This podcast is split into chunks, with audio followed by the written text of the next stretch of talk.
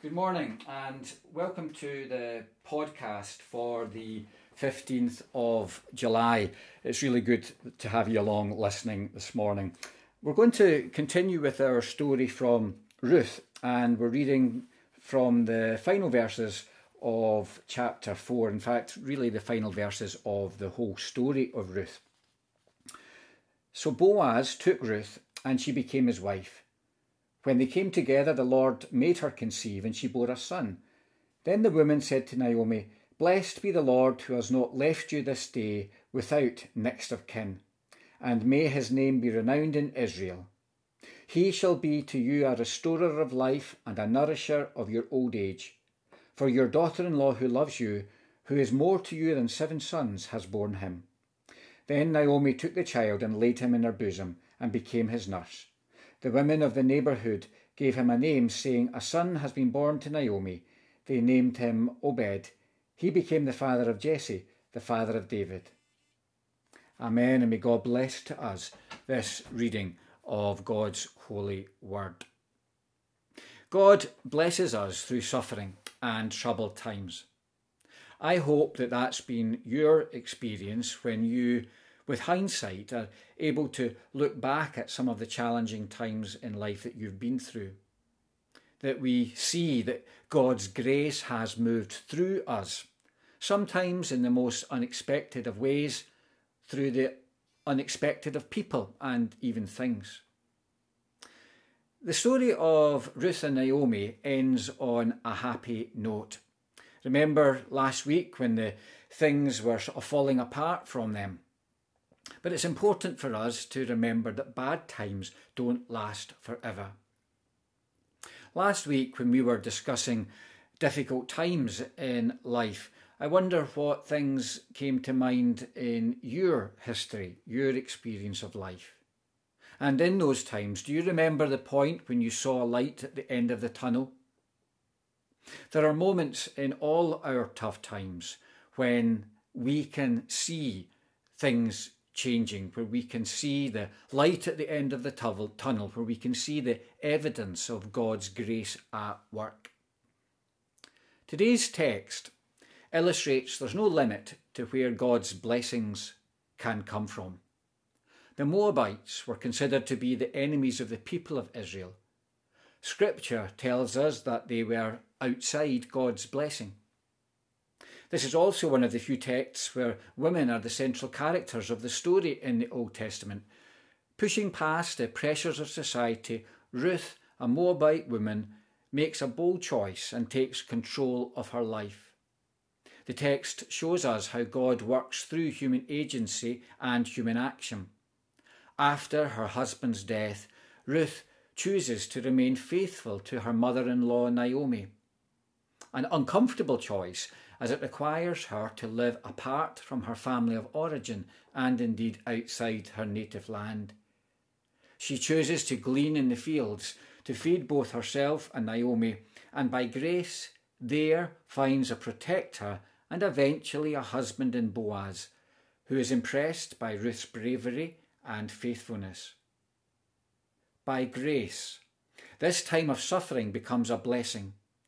As Ruth becomes part of Jesus' future lineage. Through Ruth, Naomi's steadfast companion, Naomi was nourished in her old age by her care for the baby Obed. While Naomi suffered the loss of her husband and sons, as well as the security and meaning that family structure carried with it in her society, through God's work in unexpected ways and relationships, Naomi found new joy and she found meaning in her relationship with Ruth and Ruth's family. In moments when we think that help is out of reach, in moments when we think that we are beyond any point of refuge, that there is no solution in sight for the problem that we are facing, I wonder if there are ways for us to hold out and to hold on for God's grace, knowing in faith that God's grace can still reach us, even in the most challenging of times. Let me say that again. God's grace can still reach us. God's grace can still reach us when we are struggling and when we are finding that nothing in life seems to be providing the solution that we are craving. How are we seeking God's Spirit and God's energy in our life at this time? Even if everything is going well for us in life, even if we are enjoying the summer and the, the, the, the sunshine and the, the warmer weather, even if we're beginning to cope with the whole change that this COVID 19 pandemic has uh, brought us in society, even if we're coming to terms with it all and we're finding that we're doing okay, how are we going to continue to reach out to know God's grace and God's energy and love in our lives?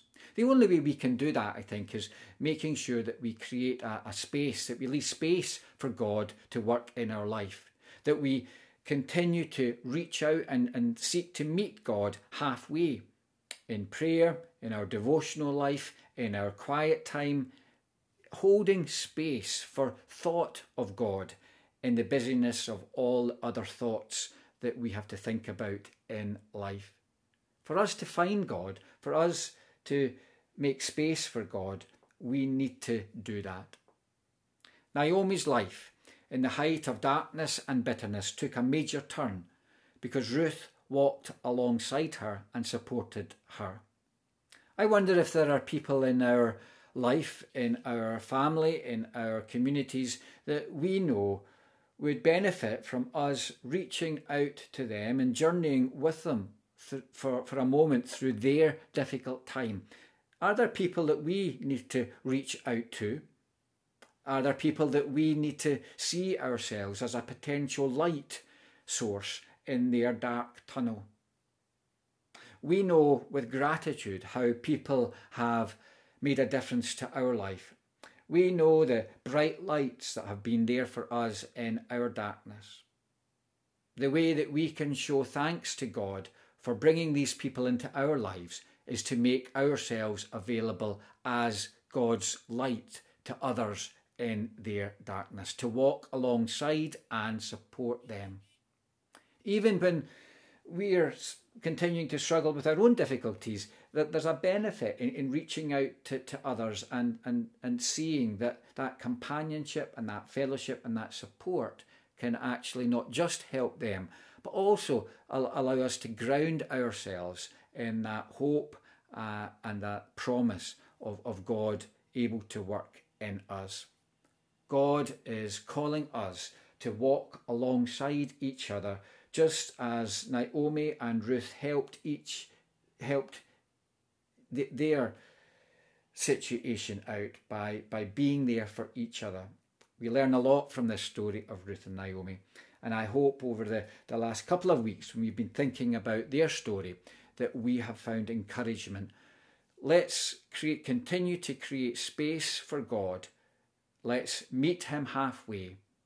Let's recognize the bright lights that God brings us in our journey through dark tunnels, and let us be the bright lights for others as we walk with them in theirs. Let us pray.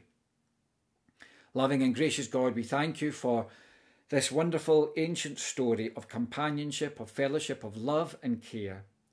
We thank you for those who have cared for us in our difficult times.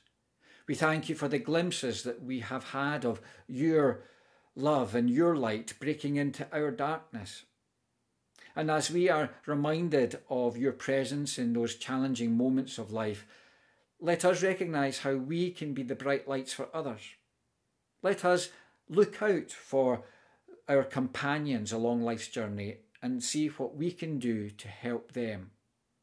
Lord, we continue to pray for our world and we recognise that this pandemic reaches into all corners of our world.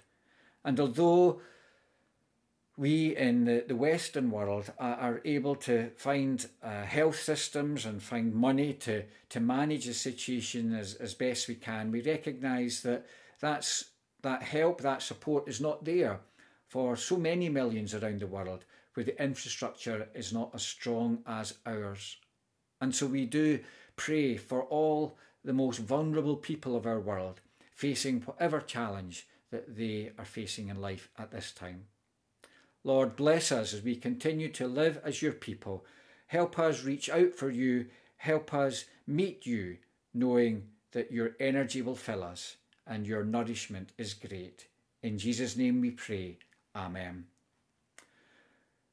Thank you for joining us today, and I look forward to welcoming you next week, next Wednesday, for the latest in our podcast series. We're going on to a new theme next week, and I, I look forward to you joining me then. Thank you, and God bless.